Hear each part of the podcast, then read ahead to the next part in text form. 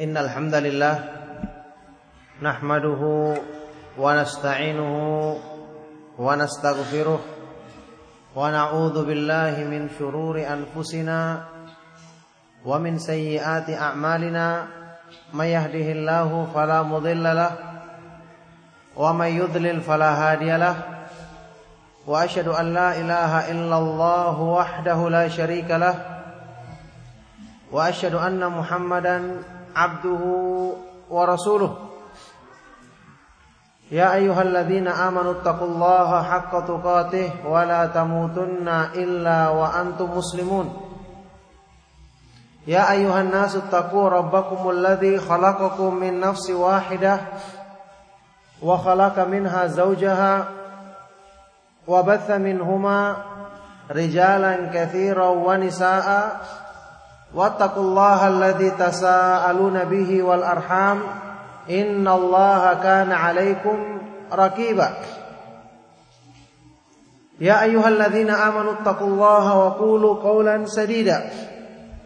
يصلح لكم أعمالكم ويغفر لكم ذنوبكم. ومن يطع الله ورسوله فقد فاز فوزا عظيما. أما بعد فإن أصدق الحديث كتاب الله وخير الهدي هدي محمد صلى الله عليه وآله وسلم وشر الأمور محدثاتها وكل محدثة بدعة وكل بدعة ضلالة وكل ضلالة في النار وبعد. الحمد لله. معاشر الإخوة والأخوات في الدين أعزكم الله Kembali kita memuji Allah Subhanahu wa taala dan bersyukur atas semua limpahan nikmat dan karunia-Nya. Alhamdulillah kembali kita dipertemukan dengan taufiknya dalam suasana talabul ilmi dalam semangat untuk mempelajari petunjuknya mempelajari firman-firmannya dan hadis-hadis yang sahih dari nabinya nabi kita Nabi Muhammad sallallahu alaihi wasallam yang ini merupakan sebab kebaikan dan kemuliaan seorang muslim di dunia dan di akhirat. Alhamdulillah kita akan mengkaji sebuah pembahasan yang merupakan penjabaran dan perenungan dari makna nama-nama Allah Subhanahu wa taala yang maha indah. Sebagaimana dalam beberapa kajian yang lalu saya pernah isyaratkan bahwa ilmu tentang ma'rifatullah cukup dengan merenungkannya saja. Seseorang hamba itu sudah dibawa dan digiring kepadanya berbagai macam keutamaan dan kemuliaan yang mungkin keutamaan dan kemuliaan tersebut tidak didapatkannya dengan banyak melakukan amal soleh yang tidak disertai perenungan seperti ini. Imam Ibnu Qayyim rahimahullah taala pernah mengatakan dalam keterangan tentang masalah ini Imam Ibnu Qayyim rahimahullah taala mengatakan As-sairu ila Allah min tariqil asma'i was sifati sya'nuhu ajabun wa fathu ajabun wa sahibuhu qad siqalahu as-sa'adatu wa huwa mustalqin ala firashihi min ghairi ta'abin wala makdud. Orang yang berjalan mencari keridhaan Allah Subhanahu wa taala melalui pintu memahami nama-nama dan sifat-sifat Allah sungguh keadaannya sangat mengagumkan dan pembukaan pintu-pintu hidayah melalui jalur ini sangat luar biasa. Bahkan sahibuhu orang yang menempuh jalan ini akan dibawakan kepadanya, didatangkan kepadanya berbagai macam kemuliaan dan keutamaan sementara dia hanya tertidur di atas tempat tidurnya tanpa perlu bersusah payah dan tanpa perlu banyak mengeluarkan tenaga. maksudnya orang yang memahami kandungan nama-nama dan sifat-sifat Allah ketika dia berbaring sambil merenungkan misalnya dia merenungkan tentang keindahan alam semesta yang disaksikannya gunung atau lautan atau apa saja kemudian dia membawa kepada kesimpulan bahwa pemandangan yang demikian indah keteraturan alam semesta yang demikian besar ini tentu bersumber atau diciptakan oleh zat yang mesti memiliki kemahaindahan.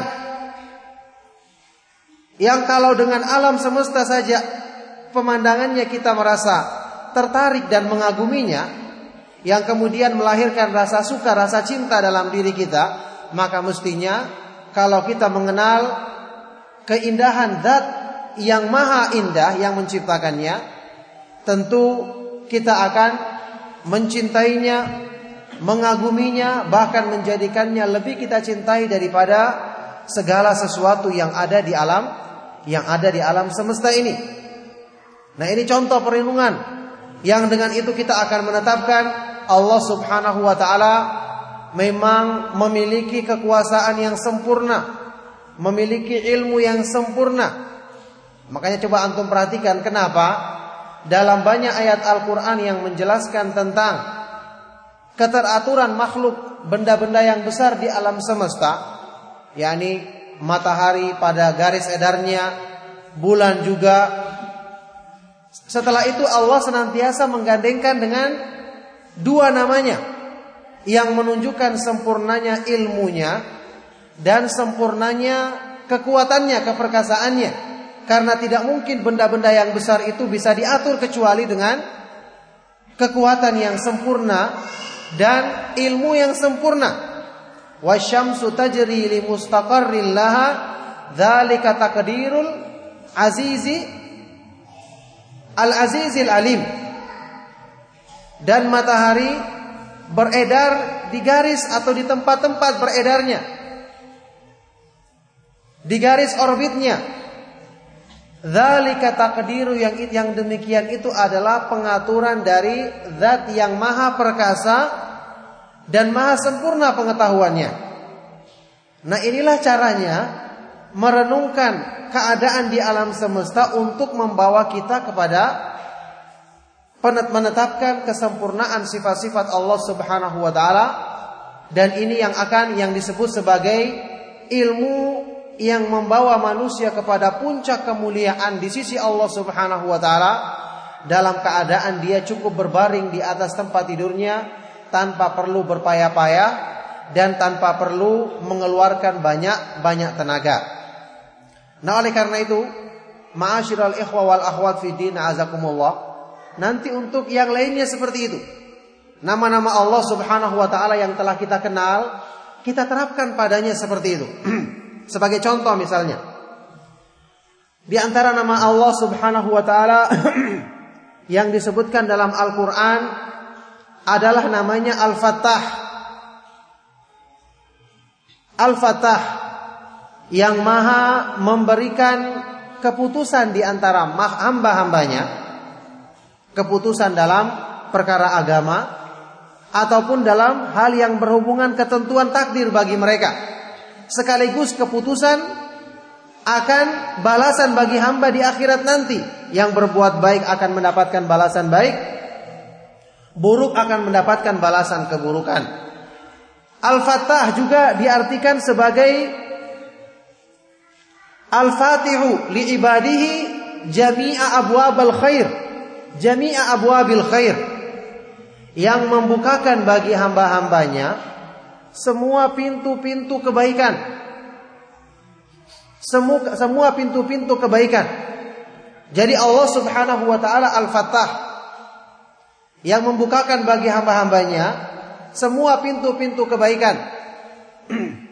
yang di sini menggambarkan kepada kita kalau kita merenungkan dengan seksama tentang nama ini berarti kebaikan itu memiliki pintu-pintu yang kita harus mengenal kunci-kuncinya. Kita harus mengenal kunci-kuncinya. Kalau kita mengenal kuncinya, maka insya Allah dengan izin Allah Subhanahu wa taala kita akan dimudahkan untuk mendapatkan atau membuka kebaikan-kebaikan tersebut.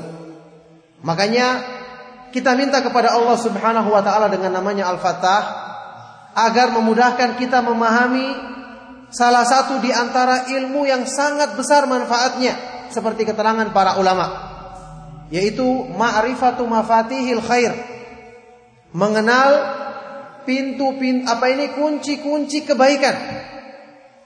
Mengenal kunci-kunci kebaikan.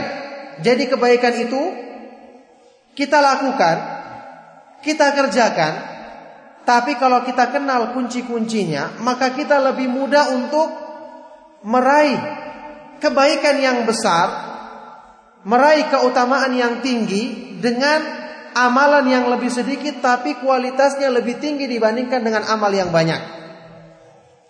Nah, di sinilah keutamaannya ilmu. Di sinilah manfaatnya orang yang mengenal Allah Subhanahu wa taala. Sebagaimana misalnya kenapa kita mendahulukan belajar tauhid memahami kalimat la ilaha illallah dengan perinciannya, dengan syarat-syaratnya, rukun-rukunnya, menjauhkan diri dari hal-hal yang membatalkannya. Karena kita tahu tauhid kalimat la ilaha illallah adalah miftahul jannah, iya kan? Miftahul jannah, kunci pembuka pembuka sorga. Kunci pembuka sorga. Disebutkan dalam beberapa hadis yang sanatnya bermasalah. Rasulullah SAW dinisbatkan disebutkan dalam hadis tersebut pernah pernah bersabda miftahul jannati syahadatu alla ilaha illallah. Kunci pembuka sorga adalah kalimat syahadat la ilaha illallah. Ini terkenal di kalangan para ulama istilah la ilaha illallah miftahul jannah. Kalimat tauhid la ilaha illallah adalah kunci pembuka pintu sorga. Ini lafaz yang dhaif, yang sangat lemah dalam hadis-hadis tersebut meskipun secara makna sahih ditunjukkan dalam beberapa hadis yang sahih seperti misalnya hadis tentang wudhu dalam sahih Muslim Rasulullah sallallahu alaihi wasallam bersabda ma minkum min ahadin yatawaddau fayusbigul wudu'a thumma yaqulu asyhadu an la ilaha illallah wa anna muhammadan rasulullah illa futihat lahu abwabul jannati thamaniyatu yadkhulu min ayyiha Tidak ada seorang pun di antara kamu yang dia itu berwudu kemudian menyempurnakan wudunya. Setelah itu dia mengucapkan bacaan setelah wudu. Asyhadu an la ilaha illallah wa anna muhammadan rasulullah. Dua kalimat syahadat kecuali akan dibukakan baginya pintu-pintu pintu-pintu sorga yang delapan yang dia bisa masuk ke dalam pintu tersebut ke dalam semua pintu tersebut dari pintu mana saja yang dikehendakinya dia bisa masuk ke dalam sorga dari pintu mana saja yang dikehendakinya dari delapan pintu tersebut jadi Kenapa kita harus belajar tauhid duluan? Karena dia adalah kunci pembuka sorga. Makanya ini kita harus utamakan. Dan keterangan para ulama, mamin miftahin illa walahu asnan. Setiap kunci itu mesti memiliki gigi-gigi yang akan membukanya. Inilah yang berhubungan dengan syarat-syaratnya la ilaha illallah. Inilah yang berhubungan dengan amalan-amalan soleh yang merupakan pendukung tauhid bukti kecintaan kita kepada Allah Subhanahu wa taala. Makanya dengan kita mengutamakan tauhid berarti banyak pintu-pintu kebaikan yang dimudahkan untuk dibukakan bagi seorang hamba jika permasalahan dasar ini telah telah dibereskannya dalam dirinya. Ini contoh di antara perenungan terhadap makna nama Allah Subhanahu wa taala tadi yaitu Al-Fattah. Demikian pula misalnya ucapan sebagian dari para ulama. Kunci untuk membuka pintu-pintu langit. Kunci untuk memudahkan limpahan taufik bagi seorang hamba dalam kebaikan adalah apa? Berdoa. Berdoa kepada Allah Subhanahu wa taala. Saya pernah nukilkan ucapannya Imam Mutarrif Ibnu Abdullah Ibnu Syekhir yang mengatakan, "Idzan ad-du'a'u huwa jima'ul khair." Kalau demikian doa itu adalah penghimpun segala kebaikan. Penghimpun segala kebaikan. Oleh karena itu Syekhul Islam Ibnu Taimiyah rahimahullah taala mengungkapkan hal yang semakna dengan ucapan Imam Tabi'in tadi, Ibnu Taimiyah rahimahullah taala mengatakan, "Miftahu ad-du'a huwa miftahu kulli khairin." Doa itu adalah kunci segala kebaikan. kunci segala kebaikan. Tentu yang dimaksud dengan doa di sini adalah doa yang disertai dengan pengharapan, sangka baik kepada Allah, doa yang diungkapkan dengan sungguh-sungguh menunjukkan kebutuhan kepada Allah, yakin akan pengabulan darinya, doa yang disertai dengan syarat-syaratnya yang Allah Subhanahu wa taala sebutkan dalam firman-Nya, "Wa idza sa'alaka ibadi anni fa inni qarib ujibu da'wata da'i idza da'an falyastajibu li wal yu'minu bi la'allahum yarshudun." Dan jika hamba-hambaku bertanya kepadamu, jika hamba-hambaku bertanya kepadamu tentang aku, maka sesungguhnya aku maha dekat. Allah Subhanahu wa taala Al-Qarib. Maha dekat dan perhatikan Allah sebutkan kedekatannya kepada siapa? Uji da'watad da'i.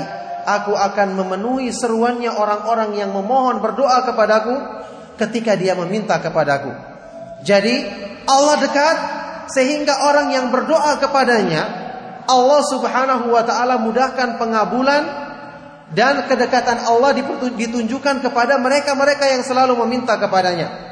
Falyastajibu maka hendaknya mereka memenuhi perintahku, mengikuti petunjukku dan beriman kepadaku agar mereka selalu berada di atas kebenaran. Inilah syaratnya doa.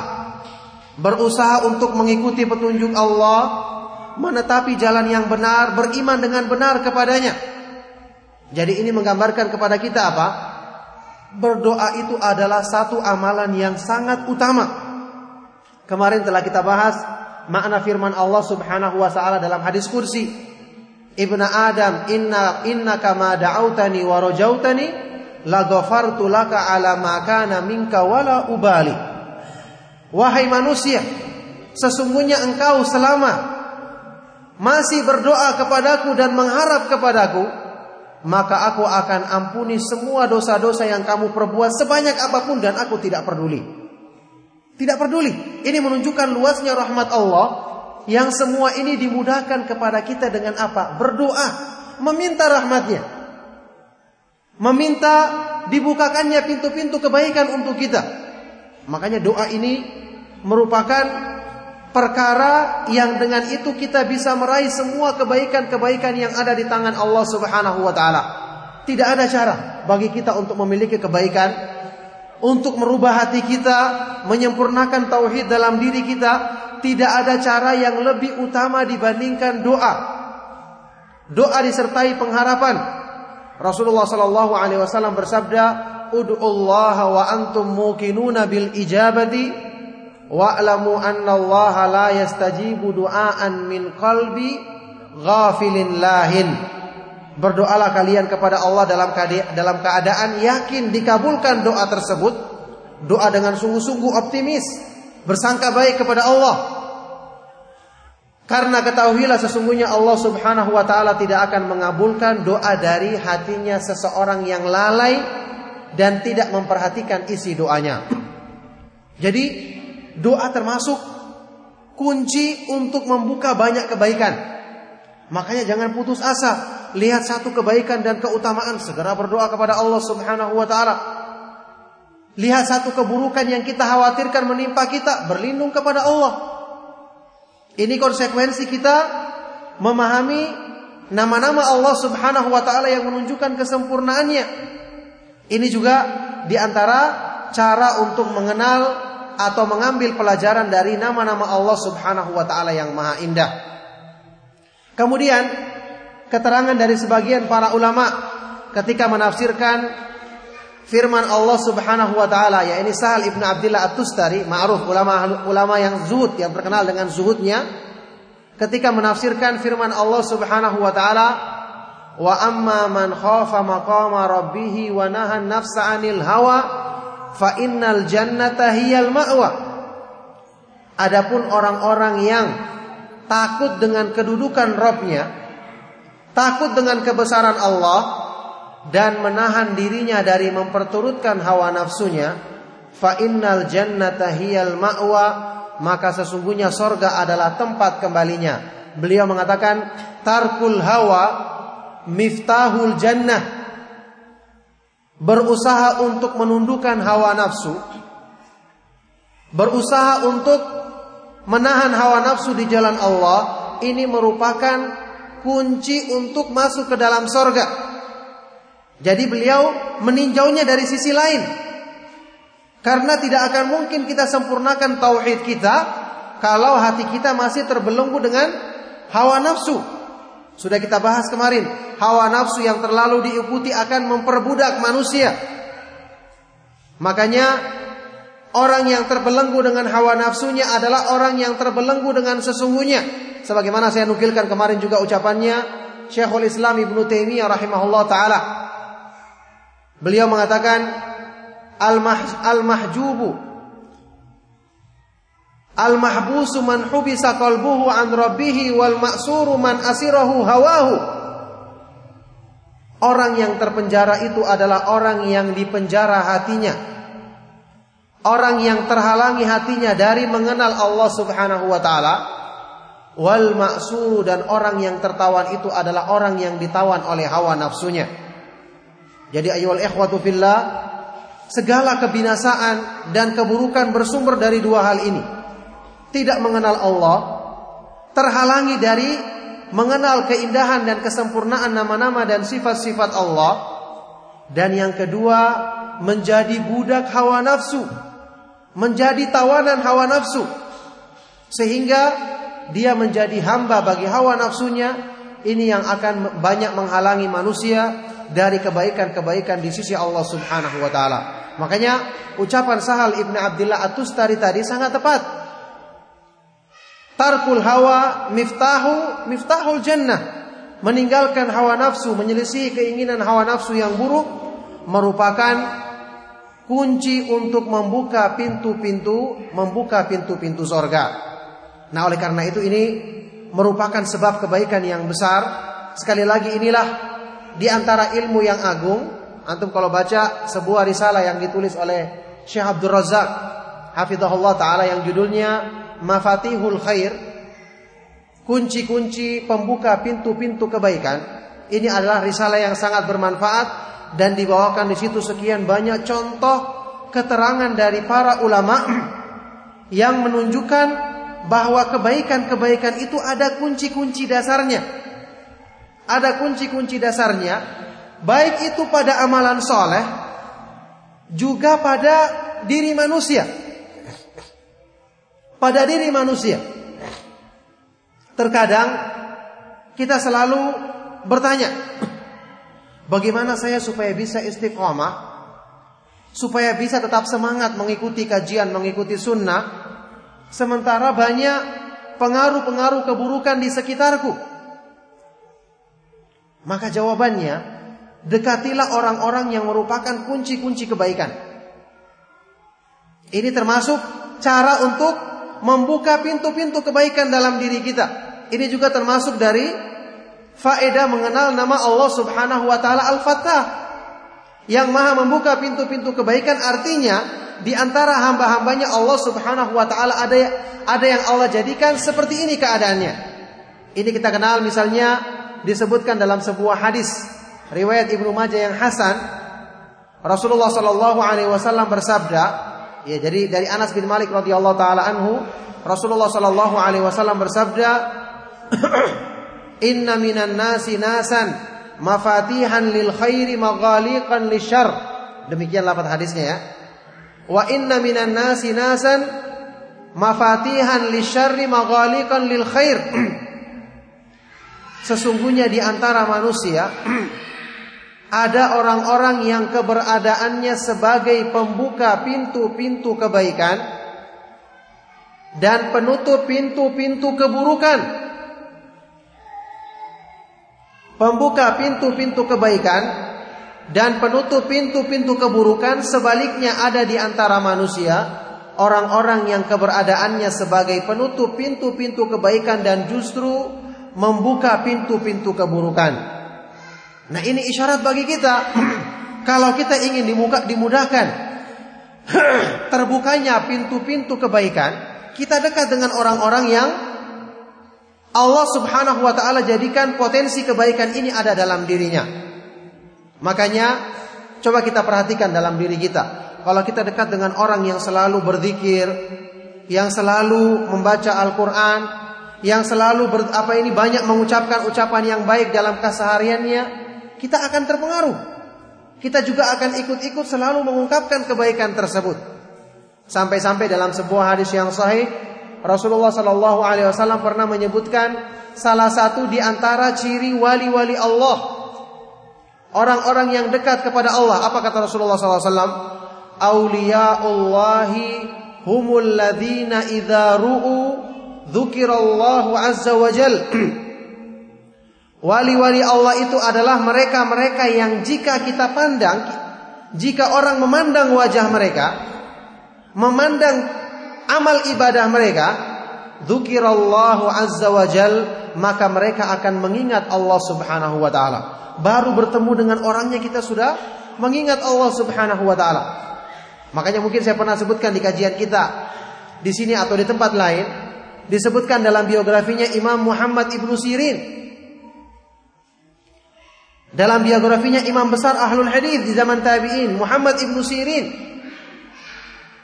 Rahimahullah taala disebutkan dalam biografinya salah seorang muridnya mengatakan raaitu Muhammad ibnu Sirin fi suqi wa ma ra'ahu ahadun illa Allah azza wa jal. Aku pernah melihat Muhammad ibnu Sirin di pasar sedang berjual beli dan tidak ada seorang pun yang memandang kepada beliau melihat beliau kecuali orang itu akan mengingat Allah Subhanahu wa taala. Jadi di pasar pun tidak melalaikan dirinya untuk mengingat Allah, untuk selalu berzikir kepada Allah, untuk selalu berlaku jujur, untuk selalu menjadi sebab terbukanya pintu-pintu kebaikan sehingga orang yang melihat beliau langsung teringat langsung teringat kepada Allah Subhanahu wa taala. Makanya di sini kita bisa mengambil faedah. Kalau kita ingin selalu ingat kepada Allah dalam pergaulan kita, kita memanfaatkan orang-orang di sekitar kita untuk menguatkan diri kita, yaitu kita harus sering bergaul dengan orang-orang yang baik. Harus sering dekat dengan orang-orang yang rajin berzikir kepada Allah Subhanahu wa taala.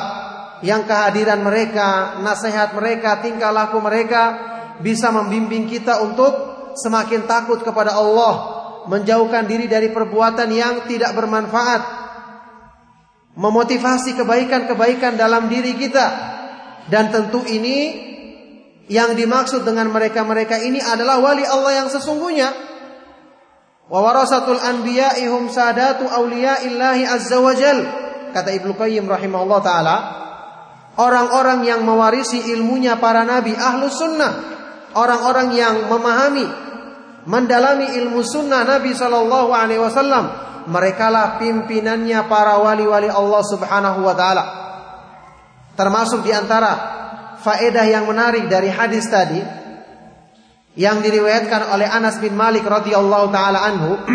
hadis tadi sesungguhnya di antara manusia ada orang-orang yang merupakan pembuka pintu-pintu kebaikan dan penutup pintu-pintu keburukan.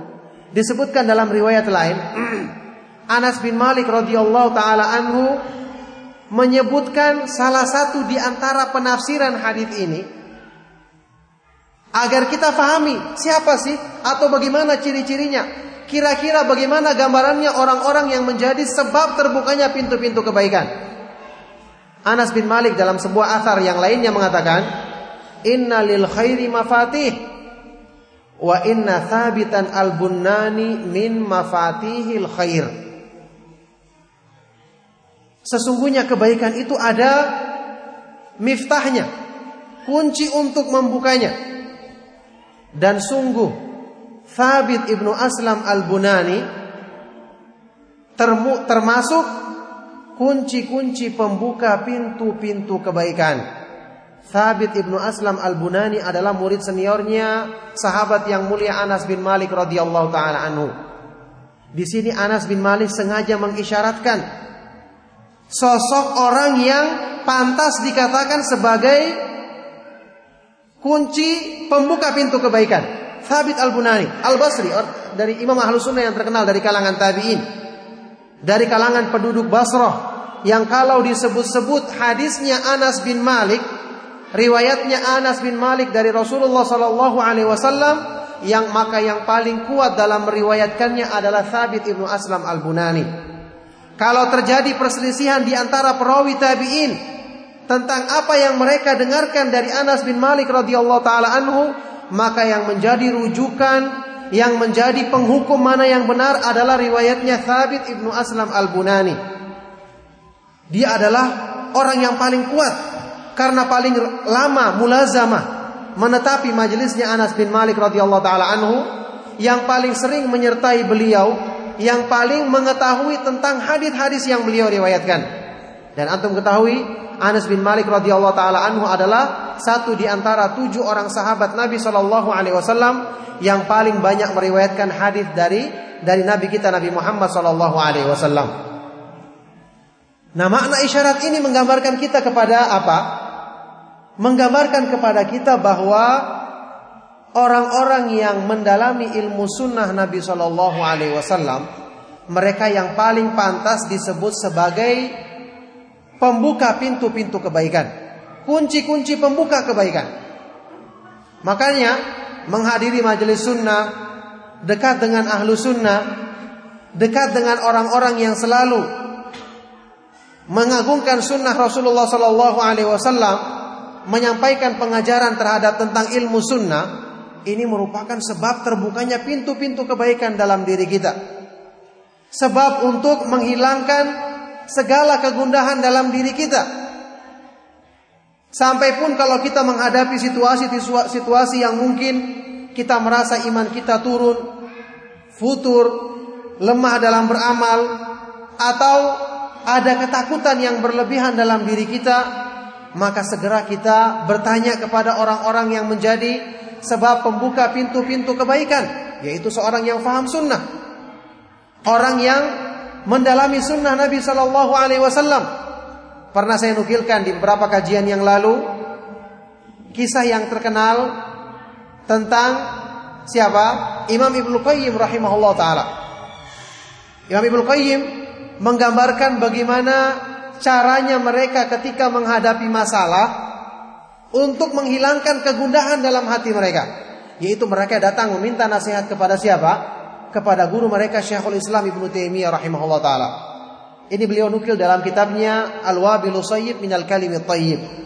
Kata Imam Ibnu Qayyim, "Wa kunna idza ishtadda bina al-khawf wa sa'at minna adh-dhunun wa dhaqat bina al-ardu atainahu fama huwa illa an narahu wa nasma'a kalamahu fayadhhabu dhalika kulluhu wa yanqalibun syirahan wa quwwatan wa yaqinan wa. Kami dulunya kata beliau, murid-muridnya Syekhul Islam Ibnu Taimiyah rahimahullah taala. Idza ishtadda binal khaufu, kalau kami merasakan ketakutan yang berlebihan. Ketakutan yang berlebihan karena banyak musuh-musuh yang menentang sunnah Nabi Shallallahu Alaihi Wasallam. Takut yang rasa takut ini kalau dibiarkan akan berbahaya, menjadikan manusia bergantung kepada selain Allah. Karena orang yang takut kepada selain Allah berlebihan, maka dia akan dijadikan budak bagi sesuatu tersebut. Jadi kalau kami sudah merasakan ketakutan yang sangat, muncul persangkaan-persangkaan yang buruk, ini kondisi yang berbahaya. Merasakan dunia ini sempit, karena banyaknya ujian-ujian dalam membela agama Allah Subhanahu wa taala. Apa yang kami lakukan karena mereka berilmu dan tahu jalan keluar dengan taufik dari Allah, Mereka datang kepada orang-orang yang menjadi pembuka pintu-pintu kebaikan. Atainahu kami akan datangi guru kami Syekhul Islam Ibnu Taimiyah rahimahullah taala fama huwa illa an narahu maka tidak lama ketika kami telah melihat wajah beliau wa nasma'a kalamahu dan memandang wajah beliau memandang wajah beliau dan mendengarkan ucapan beliau mendengarkan nasihat beliau fayadhhabu dzalika kulluhu maka serta merta semua yang kami rasakan itu hilang ketakutan, kekalutan, kesempitan, persangkaan-persangkaan hilang semuanya. Bahkan bukan cuma hilang, wayang kalibu berganti insyirahan dengan kelapangan dada. Berganti dengan kekuatan, keyakinan kembali dan dan ketenangan dalam menjalankan petunjuk Allah Subhanahu wa taala. Jadi subhanallah ini faedah yang harusnya kita camkan sebaik-baiknya dalam menjalani agama yang kita yakini kebenarannya, sunnah Nabi Shallallahu Alaihi Wasallam, pemahaman salafus saleh, kita akan banyak menghadapi ujian-ujian dari syaitan, dari hawa nafsu kita, maupun manusia di sekitar kita. Makanya kita perlu kenal kunci-kunci kebaikan agar saat-saat kondisi yang genting kita akan dimudah dimudahkan oleh Allah Subhanahu wa taala untuk mendapatkan pertolongan darinya. Nah, kita persiapkan saat-saat ini pengetahuan tentang hal tersebut kita amalkan dalam hidup kita dengan banyak menyandarkan diri kepada Allah Subhanahu wa taala agar agar semua ini dimudahkan dimudahkan oleh oleh Allah Subhanahu wa taala untuk kita untuk selalu kita mendapatkannya. Nah, oleh karena itu seperti ini kemudian sifat-sifat ya sifat-sifat yang menjadi sebab penolong bagi manusia. Sebab-sebab untuk mendapatkan perlindungan dari Allah Subhanahu wa taala ini juga perlu kita usahakan dalam diri kita. Kayak misalnya sifat sabar ketika mendapatkan ujian, hal-hal yang tidak kita sukai. Karena sabar itu merupakan sebab pertolongan dari Allah Subhanahu wa taala. Wasta'inu bis sabri was salah wa innaha lakabiratun illa ala alal khashiin. Minta pertolonganlah kepada Allah Subhanahu wa taala dengan sifat sabar dan dengan salat dan sungguh itu merupakan perkara yang berat kecuali orang-orang yang khusyuk dalam salatnya. Insya Allah masalah salat khusyuk kita bahas setelah maghrib nanti. Sambil menunggu ikhwan kita yang lainnya untuk datang. Jadi sifat sabar Kenapa Allah Subhanahu wa taala seperti yang kita bahas kemarin menyebutkan ma'iyah yang khusus beserta orang-orang yang sabar. Innallaha ma'as sabirin. Sesungguhnya Allah Subhanahu wa taala beserta orang-orang yang sabar karena orang yang bersabar itu Allah Subhanahu wa taala mudahkan baginya kebersamaannya yang khusus yang mengandung pengertian pertolongan darinya taufik darinya dalam segala kebaikan kemudahan untuk mengamalkan hal-hal yang memudahkan kebaikan bagi hamba tersebut, perlindungan dari segala keburukan dan hal-hal yang mesti dibutuhkan oleh seorang hamba dalam dalam kehidupannya. Makanya sifat sabar ini perlu kita latih dalam diri kita, dalam kehidupan kita sehari-hari. Demikian pula yang berhubungan dengan apa ini kunci untuk mendapatkan kecukupan dari Allah Subhanahu wa taala, yaitu sifat apa? Sifat tawakal. Berserah diri, bersandar diri kepada Allah Subhanahu wa taala. Ini termasuk di antara perenungan terhadap nama Allah Subhanahu wa taala Al-Hasib. Yang maha mencukupi hamba-hambanya.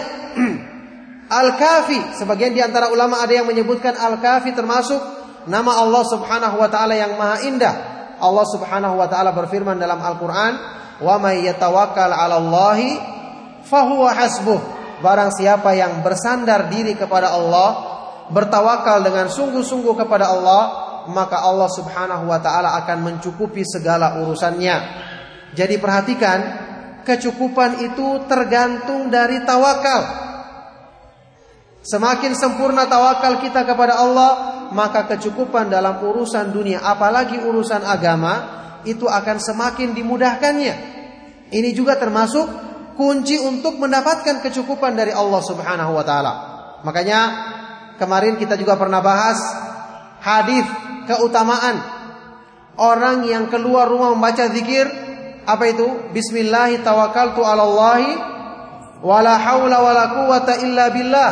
Dengan nama Allah aku berserah diri bertawakal kepadanya dan tidak ada daya dan kekuatan kecuali dengan pertolongannya. Ketika mengucapkan zikir ini, maka malaikat yang mendengarnya mengatakan, laqad kufita wa hudita wa wuqita. Sungguh engkau wahai manusia yang mengucapkan zikir ini telah dicukupkan segala urusanmu oleh Allah Subhanahu wa taala. Telah dimudahkan hidayah bagimu dan telah dijaga dari segala keburukan. Subhanallah tiga hal ini kalau sudah kita miliki maka semua urusan-urusan kita mesti akan mendatangkan kepada kebaikan dan semua keburukan-keburukan akan dihindarkan dari dari diri kita. Nah, oleh karena itu mengenal yang seperti ini, melatihnya dan berusaha untuk menyempurnakannya dalam diri kita, maka sungguh ini merupakan sebab yang sangat besar yang sangat memudahkan seorang hamba untuk meraih kecukupan dan perlindungan serta pertolongan dari Allah Subhanahu wa taala. Inilah ma'asyiral ikhwa fid din, ma'asyiral ikhwa wal akhwat fid din azakumullah tentang sebab-sebab atau mengenal ilmu salah satu di antara ilmu yang sangat agung kandungannya yaitu ilmu tentang mafatihul khair, mengenal kunci-kunci yang membuka pintu-pintu kebaikan untuk kemudian mengusahakannya, mengusahakannya dalam diri kita. Ma'asyiral ikhwa wal akhwat fid din azakumullah. Kemudian di sini uh, kajian tentang masalah khusyuk dalam sholat sengaja saya akhirkan sampai akhir sholat maghrib karena saya mendengar banyak apa ini ikhwan yang mungkin kurang mendapatkan informasi dengan baik tentang kajian yang ada setelah sholat asar ini maka uh, untuk selanjutnya saya memberikan waktu bagi antum yang ingin bertanya untuk diskusi atau menanyakan hal-hal yang diperlukan supaya nanti setelah selesai sholat maghrib ya kita sebutkan materi tentang masalah ini eh, sampai semampu kita untuk menyelesaikannya insya Allah maka saya cukupkan untuk kajian kita di sore hari ini. Sallallahu wasallam barak ala nabiyina Muhammadin wa ala alihi wa ashabihi wa man tabi'ahum bi ihsan yaumiddin wa akhiru da'wana anil hamdulillahi rabbil alamin. Ada yang bertanya maka saya persilakan. Fadhal.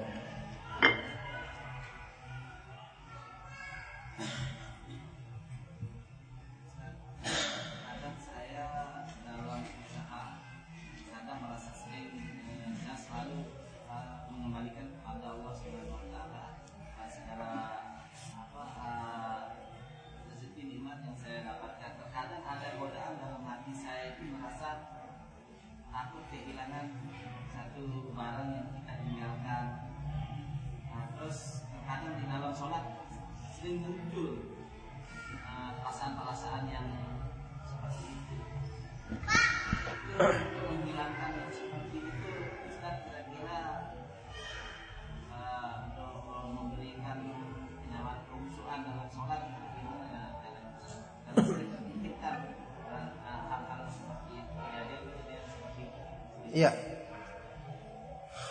Iya tentu saja. Kita bertawakal kepada Allah Subhanahu wa taala tidak bertentangan dengan usaha bahkan diperintahkan oleh Nabi sallallahu alaihi wasallam ihris ala ma wasta'in billah. Bersemangatlah berusahalah untuk melakukan apa yang bermanfaat bagimu dan minta pertolongan kepada Allah. Maksudnya seperti barang yang kita tinggalkan. Kalau sudah kita kunci kita berusaha untuk menutupnya dengan baik apalagi ada yang jaga mungkin selain kita atau yang lainnya, sebab-sebab yang lainnya, maka usaha kita sudah maksimal. Usaha yang kita lakukan sudah sudah maksimal. Setelah itu kita mohon pertolongan kepada Allah Subhanahu wa taala untuk penjagaan hal-hal yang yang kita khawatirkan jika hilang dari diri kita misalnya. Jadi yang seperti ini kita usahakan dengan maksimal, setelah itu kita serahkan kepada Allah.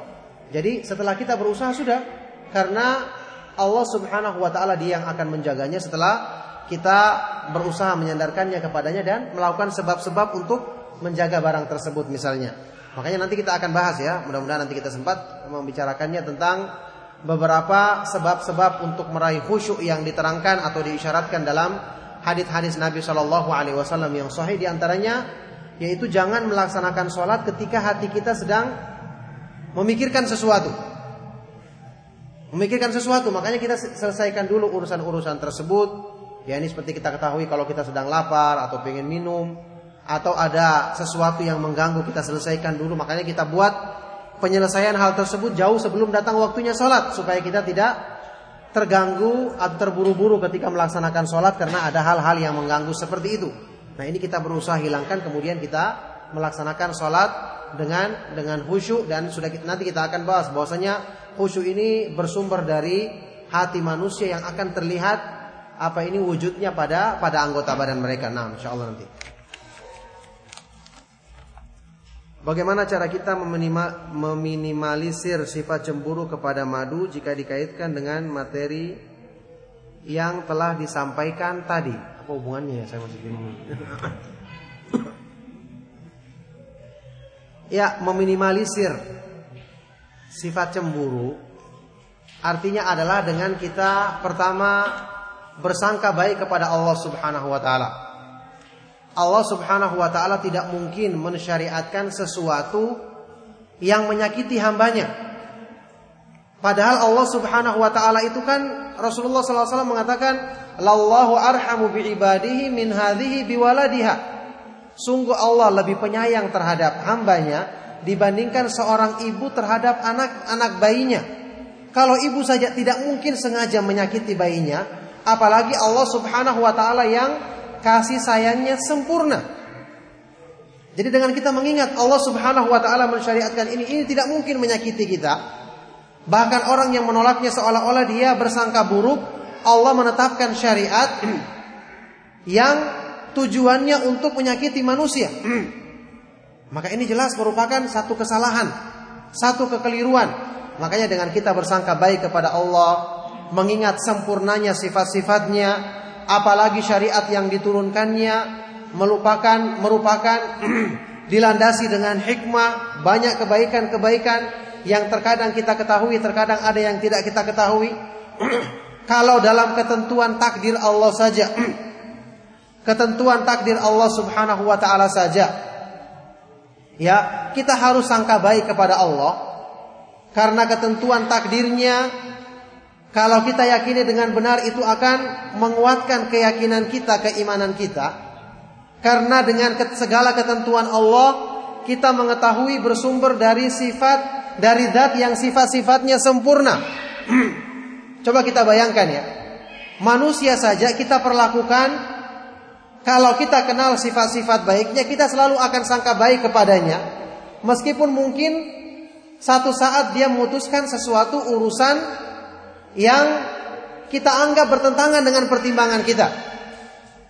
Contohnya misalnya kalau kita mengenal seorang manusia, kita mengenal seorang manusia, taruhlah misalnya dia pimpinan perusahaan atau kepala desa, pimpinan yayasan, ketua yayasan misalnya, orangnya terkenal bijaksana. Kalau mengambil keputusan banyak disenangi oleh orang lain, terkenal seperti ini, sifatnya dia, keadaannya dia, dan ciri-cirinya ketika dia menyelesaikan urusan. Mesti pertimbangannya dalam, banyak yang senang terhadap keputusannya, tidak menyakiti banyak orang. Sering kita dengar seperti ini, orang seperti itu.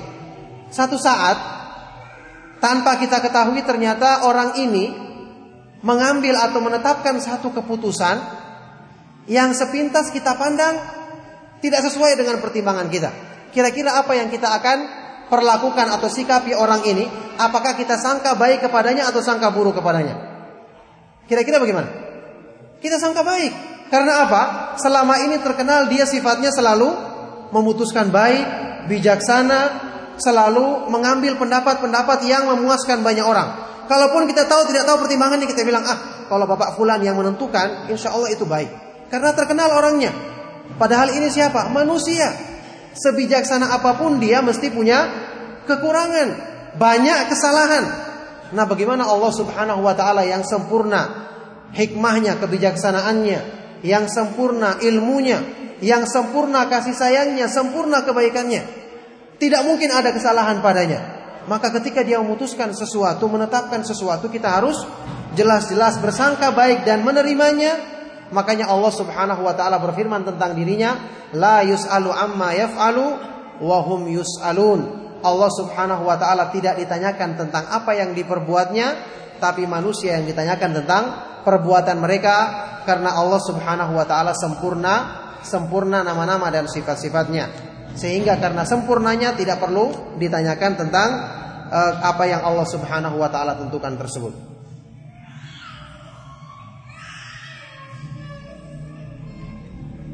Bagaimana cara memahami sifat uluwullah dan sifat ma'iyatullah? Ini saya sudah terangkan kemarin sebenarnya di kajian di Lombok Timur, didengar aja kasetnya ya karena kemarin yang kita bahas adalah ma'iyatullah, qurbullah dan penjelasannya dengan hubungannya dengan uh, sifat uluwullah. Apakah setiap sifat itu mengandung nama? Tidak.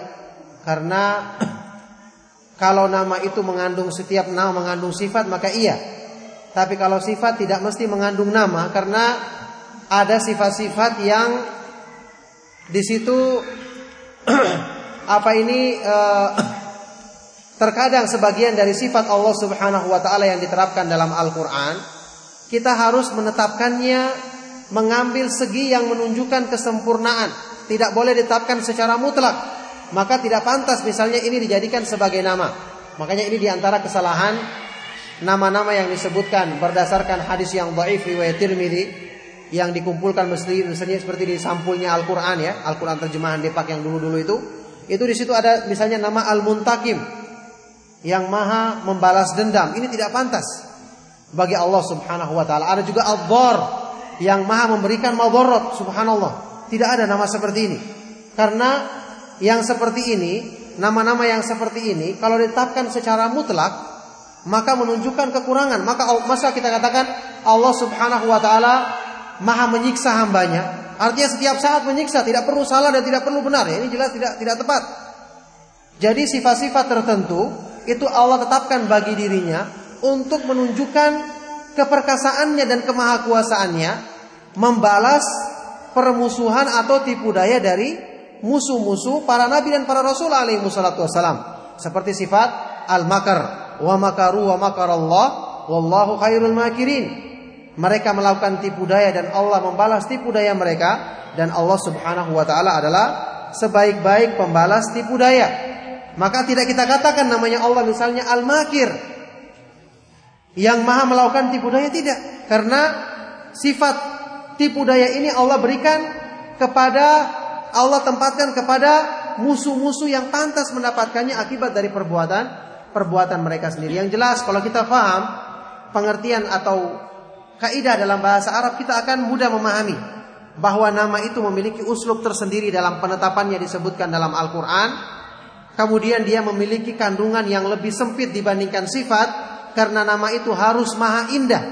Bukan cuma indah saja tapi balighatun fil husni ghayataha. Mencapai puncak dalam kemaha indahannya. Makanya tidak tidak sembarang kita menetapkan nama-nama yang maha indah bagi Allah Subhanahu wa taala.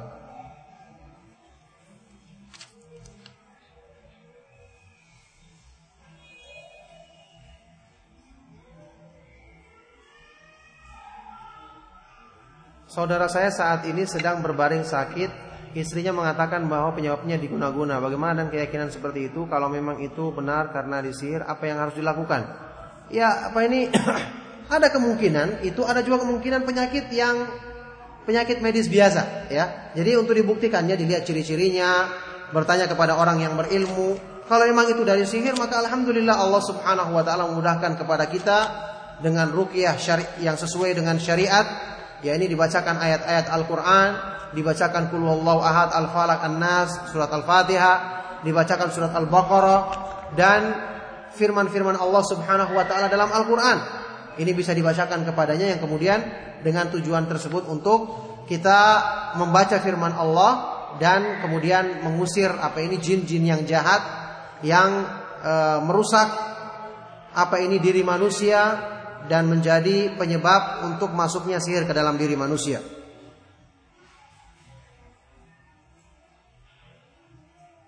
Kalau hujan terus kita salat di rumah, apakah boleh kita menjamak salat di rumah berjamaah dengan zauja di rumah karena hujan? Asalnya salat itu dilakukan pada waktunya. Kalau tidak ada udur, tidak ada udur, maka kita apalagi kita di rumah, tidak ada satu satu keperluan, kita disyariatkan untuk tetap melaksanakan sholat pada waktunya. Tidak perlu kita jamak.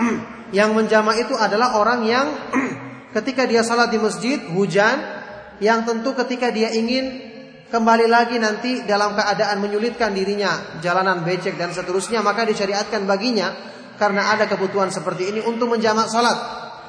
Termasuk juga misalnya orang yang sakit di rumah dia boleh menjamak karena dia ingin istirahat. Orang yang sedang, sedang keletihan habis bekerja atau perjalanan jauh dia tiba misalnya uh, jam 1 siang dia ingin tidur sampai setelah asar pun dia khawatir nanti uh, capek nggak bisa apa ini belum sempat melaksanakan sholat asar maka dia tidur boleh. Di jamaah orang yang seperti ini. Di jamaah takdim atau jamaah takhir. Atau seperti misalnya dokter yang akan mengoperasi pasien tidak bisa berhenti karena butuh operasi yang panjang tidak mungkin berhenti dulu nanti mencelakakan maka dia bisa menjamak sholatnya yang ada kebutuhan seperti ini diperbolehkan termasuk imam di masjid yang berijtihad ketika melihat hujan untuk menjamak salat. Ini boleh, adapun kita di rumah tidak ada. Tidak ada kepentingannya, maka kita salat berjamaah dengan keluarga kita, zuhur empat rakaat, nanti asar lagi empat rakaat.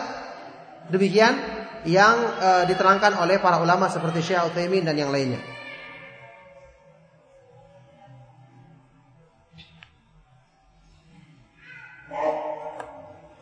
Kalau berjamaah di masjid terus hujan, tapi imamnya tidak menjamak sholat, apakah boleh kita menjamak sendiri di masjid tanpa imam? Ya tidak, kita berjamak menjamak sama imam rawatib karena di sini adalah ijtihadnya imam, tidak masing-masing melaksanakannya.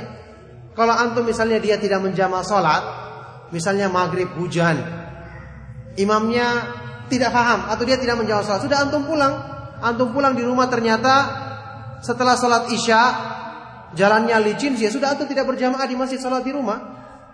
Salat di rumah karena nanti pun harusnya yang disyariatkan bagi muadzin mengatakan seperti itu kan? Sallu fi buyutikum atau sallu fi rihalikum. Salatlah di rumah-rumah kalian kan begitu. Makanya di sini disyariatkannya jamaah itu adalah ketika ada hajat, ketika ada keperluan. Kalau kita mau jamaah memang ada keperluan, ya memang ada kebutuhan atau ada hajat ya silakan tidak ada masalah. Tapi kalau karena hanya pertimbangan tadi, hujan imamnya tidak menjamak, kita pengen menjamak, maka kita katakan seperti fatwa yang Syekh Utsaimin rahimahullah taala. Asalnya salat itu adalah dilaksanakan pada waktunya kecuali kalau ada hajat yang membuat kita melaksanakan di uh, di lain waktunya karena menggabungnya.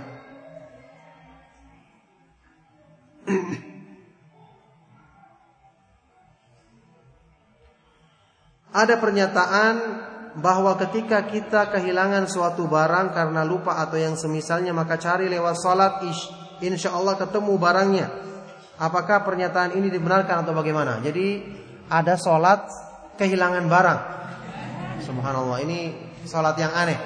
Rasulullah SAW kita ketahui sewaktu Aisyah kehilangan cincinnya ya ma'ruf dalam kisahnya yang ternyata diduduki sama unta gitu kan sampai kemudian turunlah pensyariatan tayamum ya ketika mereka sedang safar, sedang safar tidak ada air.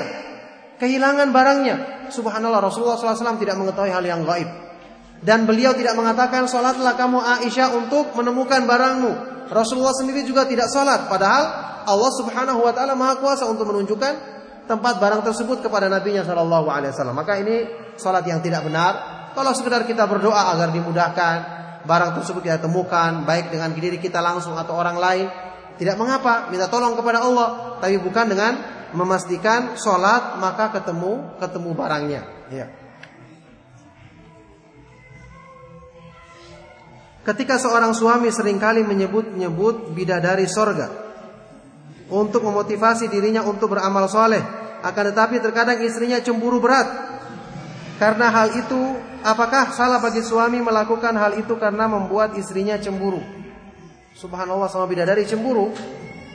Ini tidak pantas bagi orang wanita yang beriman kalau dia benar-benar taat kepada Allah, taat kepada suaminya, maka kedudukannya di sorga nanti lebih daripada bidadari-bidadari di sorga. Jadi kalau suaminya membuat cemburu, katakan, insya Allah saya lebih utama daripada orang-orang yang kamu kagumi itu.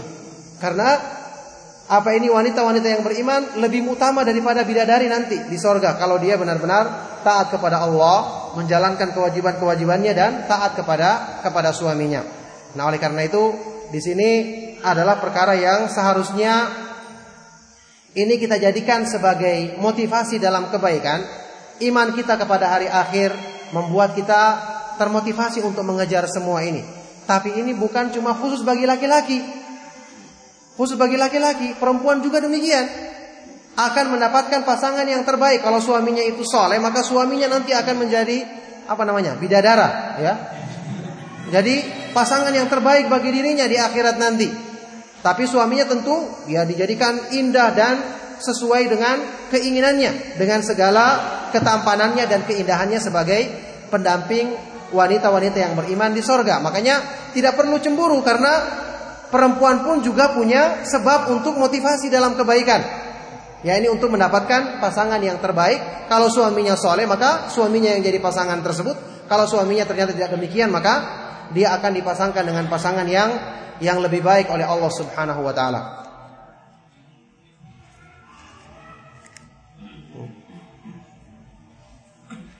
doanya orang-orang tarekat tasawuf Rabbi anta maksudi waridhaka matlubi i'tini bima mahabbataka wa ma'rifatak. Ya ya Allah engkaulah maksudku. Pakai sot ya. Dan keridhaanmu adalah tujuanku. Berikanlah uh, kecintaan kepadamu dan pengenalan terhadapmu. Ini doa yang tidak ada syariatnya. Dan juga doa yang terbaik adalah doa dari Nabi Shallallahu alaihi wasallam. Meminta kecintaan kepada Allah ma'rifatullah. Menurut mereka jelas beda dengan pemahaman ahlu sunnah wal jamaah maka maknanya seperti tadi ya yang saya sebutkan tadi ini doa yang tidak dimaksudkan apa ini? Doa-doa dari Rasulullah SAW lebih baik untuk meminta kecintaan kepada Allah seperti doa yang saya sebutkan di kajian tadi siang. Allahumma inni as'aluka hubbaka wa hubba man yuhibbuka wa hubba amalin yuqarribuni ila hubbika. Ya Allah aku memohon kepadamu kecintaan kepadamu, kecintaan kepada orang-orang yang mencintaimu dan kecintaan terhadap amal-amal perbuatan yang mendekatkanku kepada cinta kepadamu. Ini lebih bagus kita hafalkan karena doa yang jelas-jelas maksudnya benar. Terus cinta yang dimaksud di sini adalah kecintaan yang benar tidak seperti mereka yang sangat menyimpang pemahamannya dalam memahami ma'rifatullah dan kecintaan kepada Allah. Ustadz saya masih senang belanja makan dan minum yang enak Namun saya takut menjadi orang yang pecinta dunia Dan saya juga mengimbangi dengan ikut kajian dan ibadah Apakah saya termasuk orang yang boros karena sering makan dan minum yang enak Kalau sekedar makan dan minum yang enak Tidak berlebih-lebihan Kemudian juga tidak sampai memaksakan diri mengeluarkan uang yang banyak dan tidak terlalu sering-sering. Ini diperbolehkan.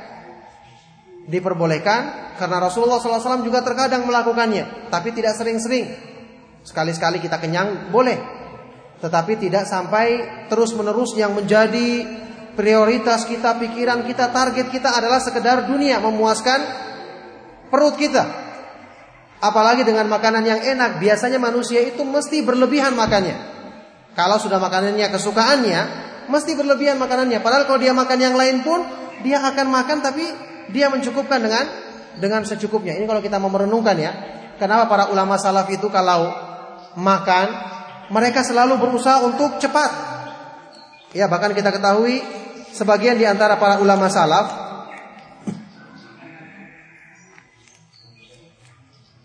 sebagian di antara para ulama salaf itu karena makanan mereka adalah makanan yang mereka tidak inginkan untuk berlebihan di situ. Makanya mereka mencelup makanannya ditinggalkan di dalam air sampai mereka lapar baru datang. Ketika sudah lunak langsung dimasukkan langsung ditelan. Tidak perlu lama-lama dikunyah. Jadi, jadi tidak perlu dikunyah berapa kali menurut kesehatan itu? Hah? 32 kali subhanallah. Ini makan satu piring saja sudah melebihi lamanya pengajian. Sudah melebihi banyak pengajian. Jadi subhanallah hidupnya akan dicatat termasuk orang-orang yang banyak kunyahannya, bukan banyak zikirnya. Ya jadi yang seperti ini tidak dibenarkan juga terlalu berlebihan kita menyikapinya. Kita ya sewajarnya saja. Kadang-kadang kita makan yang enak dan ingat tidak berlebihan, tidak sampai boros berlebih-lebihan, tidak sampai membuat kita kurang dalam misalnya untuk hal-hal yang bersifat kebaikan, bersedekah kepada Allah Subhanahu wa taala. Saya pernah sebutkan kepada antum di antara keterangan para ulama kenapa disebutkan zuhud lebih tinggi dibandingkan wara. Masih ingat ya keterangan tersebut? Karena zuhud itu mengandung pengertian tarku malayan fa'ufil akhirah. Meninggalkan apa-apa yang tidak bermanfaat untuk akhirat nanti. Kalau waro itu cuma sebatas tarkuma yadurru fil akhirah. Meninggalkan sesuatu yang dikhawatirkan mencelakakan di akhirat. Jadi yang jelas-jelas dosanya, yang jelas-jelas menyeret apa nyerempet kepada yang haram, warok ditinggalkan. Tapi zuhud lebih tinggi. Kenapa? Bukan cuma yang jelas-jelas dosanya. Yang boleh saja tapi khawatir menjadikan manusia lalai, cinta dunia yang berlebihan menjadikan dia nanti melampaui batas, maka ini ditinggalkannya. Tarku malayan faufil akhirah. Makanya sifat ini lebih tinggi dan semakin kita usahakan tentu semakin mendatangkan kebaikan bagi bagi agama kita. Pada kajian salah seorang ustadz mengenai kenikmatan sorga tentang bidadari, seakan-akan sorga itu monopoli bagi laki-laki saja. Lantas istri saya bertanya, nanti saya di mana? itu bukan monopoli. Itu bukan monopoli bagi kaum laki-laki. Kebetulan ustadz tersebut mungkin waktunya singkat sehingga dia belum menjelaskan atau mengisyaratkan tentang kaum perempuan. Sudah kita ketahui kaidah asalnya dalam Islam ya mayoritas hukum-hukum dalam Islam ancaman, janji, kewajiban beriman, kewajiban taat kepada Allah itu semua sama laki-laki maupun perempuan. Man amila salihan min dzakarin au untha wa huwa mu'minun falanuhyiyannahu hayatan thayyibatan wa lanajziyannahum ajrahum bi ahsani ma kanu ya'malun. Barang siapa yang mengamalkan amalan soleh baik dari kalangan laki-laki maupun perempuan dalam keadaan dia beriman, maka kami akan berikan baginya kehidupan yang baik di dunia dan di akhirat nanti dapatkan yang lebih baik balasannya. Jadi laki-laki perempuan disebutkan dan ini banyak ayat yang seperti itu. tentang laki-laki dan perempuan yang disebutkan secara khusus. Oleh karena itu, kenikmatan tersebut Allah Subhanahu wa taala gambarkan untuk laki-laki, juga perempuan nanti akan mendapatkan yang sama. Karena Allah Subhanahu wa taala Maha adil dan memberikan bagi hamba-hambanya yang beriman laki-laki maupun perempuan balasan yang setimpal. Ya adapun mungkin yang kita pernah dengar pengajian tersebut itu adalah karena ustaz tadi mungkin karena waktu yang terbatas sehingga dia belum menjelaskan tentang bagian untuk kaum perempuan, makanya ustadznya bisa di SMS. Ustadz untuk kunjungan berikutnya harus membahas tentang kenikmatan sorga yang khusus bagi kaum perempuan. Begitu nanti ustadznya dijadikan seperti itu untuk kunjungan kunjungan berikutnya.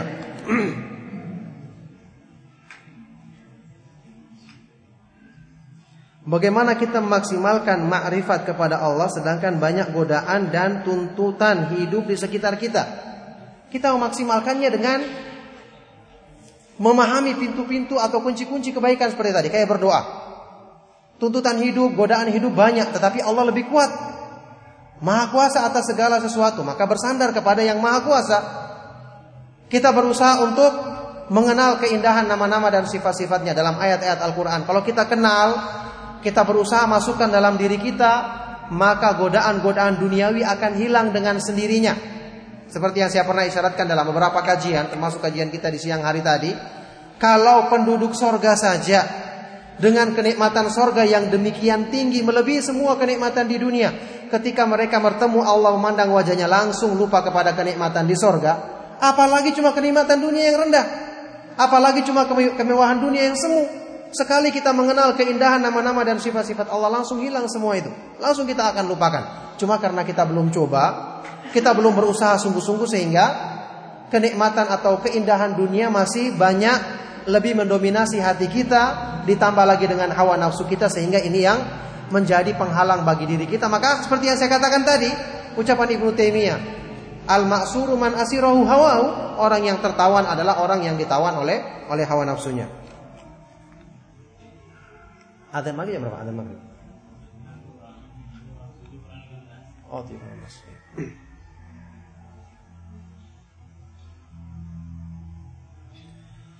Bagaimana kita menyikapi sifat turunnya Allah pada sepertiga akhir malam sedangkan di dunia ini waktu waktunya malam berbeda-beda. Bagaimana caranya Allah kita hukumi dengan makhluknya? Allah yang menciptakan waktu, masa kita hukumi Allah dengan waktu? Kalau misalnya bagaimana manusia dia bisa berada di sini dan di, di sana pada saat bersamaan jelas tidak mungkin karena manusia dihukumi dengan ruang dan waktu. Tapi Allah Subhanahu wa taala dia yang menciptakan ruang dan waktu. Tidak bisa kita hukumi. Allah Subhanahu wa taala turun di sepertiga malam yang terakhir untuk waktu di Mataram. Demikian pula sepertiga malam yang terakhir untuk waktu di Arab Saudi Allah turun pada waktu itu dan masing-masing sesuai dengan waktu kita berada di situ. Di situlah Allah Subhanahu wa taala apa ini yang maha kuasa atas segala sesuatu yang tidak terbatas oleh ruang dan waktu, maha kuasa untuk melakukannya karena dia fa'alul lima yurid, maha berbuat apa yang dikehendakinya. Contohnya kita mengatakan, bagaimana Allah memberitakan ada penduduk sorga yang seperti ini, penduduk neraka yang seperti ini. Padahal orang-orang belum masuk sorga, belum masuk neraka sekarang. Jawabannya Allah subhanahu wa ta'ala maha kuasa. Maha mengetahui segala sesuatu yang akan terjadi. Karena dia yang menciptakan waktu. Maka dia tidak terbatas dengan waktu. Ini yang perlu kita yakini bahwasanya Allah subhanahu wa ta'ala itu jangan kita selalu kiaskan sifatnya dengan sifat-sifat manusia yang terbatas oleh ruang dan waktu. Nah, ada yang lain foto?